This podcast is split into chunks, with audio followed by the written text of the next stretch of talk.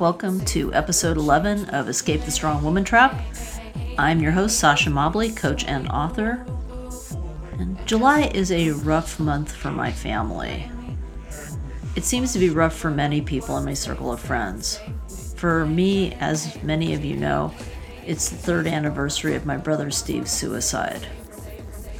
On top of that, Steve's little dog Teddy the one I adopted after Steve's death, had to be put to sleep last week. More than one person has mentioned to me the severing uh, of my connection back to Steve, but honestly, Teddy was just Teddy when he came to live with us. He lived a lot longer than I expected. He had congestive heart failure, and that gave him an episode right after he came to live with us. So he was on meds to help with his enlarged heart for the duration of his time with us. He was also blind and deaf and needed to wear a diaper all the time. And, you know, despite all of that, I had no idea I'd get so attached to him. Um, and I really regret not letting Teddy come to live with us sooner because it might have relieved some of the crushing stress that Steve was experiencing in his life when he finally decided uh, to end it. If I'd been listening a little better to Steve, I might have done that, just that. Um, Steve didn't want me to fix his life. He wasn't interested in any of the things my sister and I were doing in an attempt to make his life easier. But he was really worried about what would happen to Teddy if he had to move to a place that wouldn't take animals. I could have taken that off him. I try not to get stuck on that period of time because I was doing what I knew how to do and doing my best at it. But I still wonder if some small change could have shifted things. There is a lot of cruft that accompanies grief guilt, anger, sorrow, and feelings of numbness, too. There's a process of the relationship with departed and then there is a processing of the relationship with those who are still living. At that time, I was mostly surrounded by grace. I would love to say I acted with grace and equanimity myself, and I acted with that far less than I wish I did. This isn't the first time I've lost somebody. My father died when I was 19 during the time when I was coming grips, to grips with my sexuality. It was a mess. With the grief, the mess. Yesterday, on the 19th of July, was the anniversary of the death of my grandmother, my mom's mom. My grandmother died while my mother was in a German concentration camp. My mother had no goodbyes except whatever was said before my mom was herded onto a cattle car.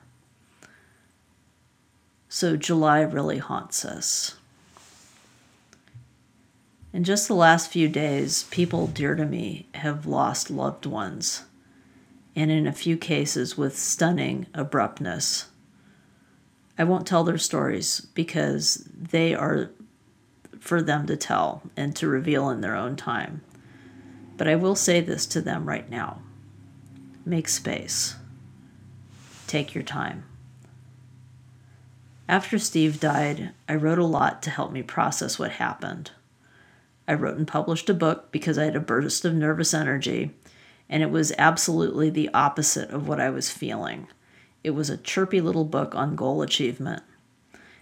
I really wanted to be normal again, and I was getting all sorts of messages to get on with it from other people too.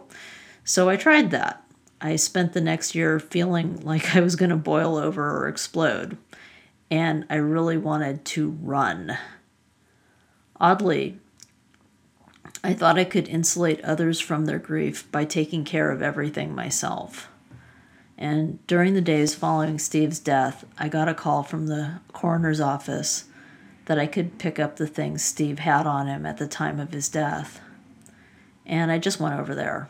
And I didn't tell anyone that I was going. I didn't tell anyone I got the call.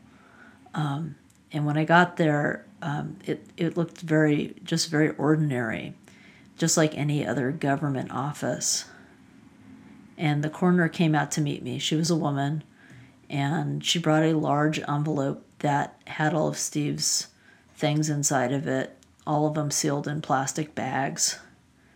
And as I was looking over his stuff, she said they had the gun he used to kill himself, too. And she wanted to know if we wanted it or if they should destroy it. And that was it. I, I just broke down there in the office and I continued to break down in different ways over the next year. I kept getting sick or injured. I, I had very little resilience to the regular stress of life. But what was hardest for me was dealing with people who didn't get it. But I was one of those people too. I didn't get it.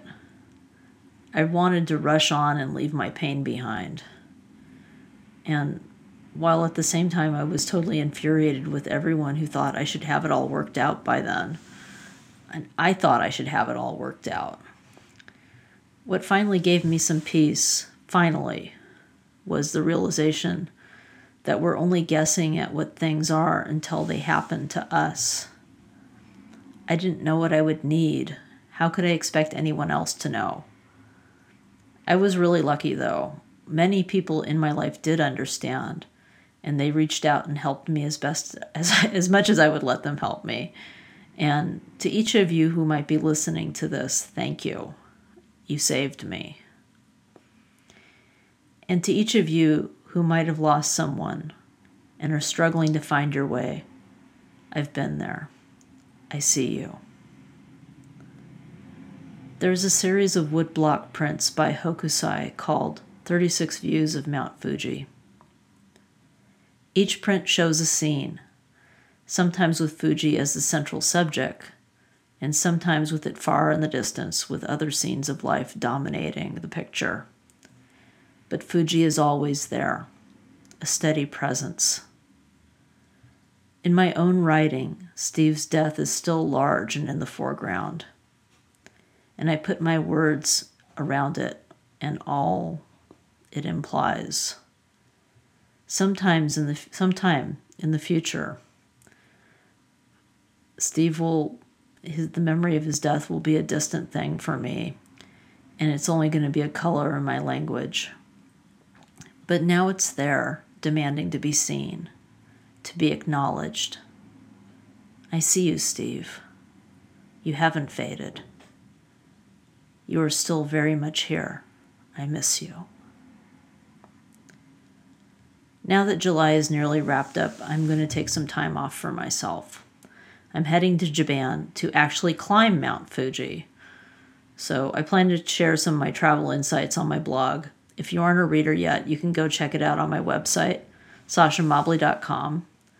When I return, I will be working on a program that I plan to launch in September. If you're wondering how you can get more flow at work, communicate more effectively, or have more professional satisfaction and success, get ready. I have some great stuff to share. Also, I have openings in my September calendar for coaching. If you want in, drop me a line at sasha at sashamobley.com. That's S A S H A at S A S H A M O B L E Y dot com. My book, The Strong Woman Trap, will be hitting the shelves on September 12th. You can pre order it now, and please do. Pre orders help me get the book in front of audience, and it's something like $5 off the cover price. So go and get your own copy.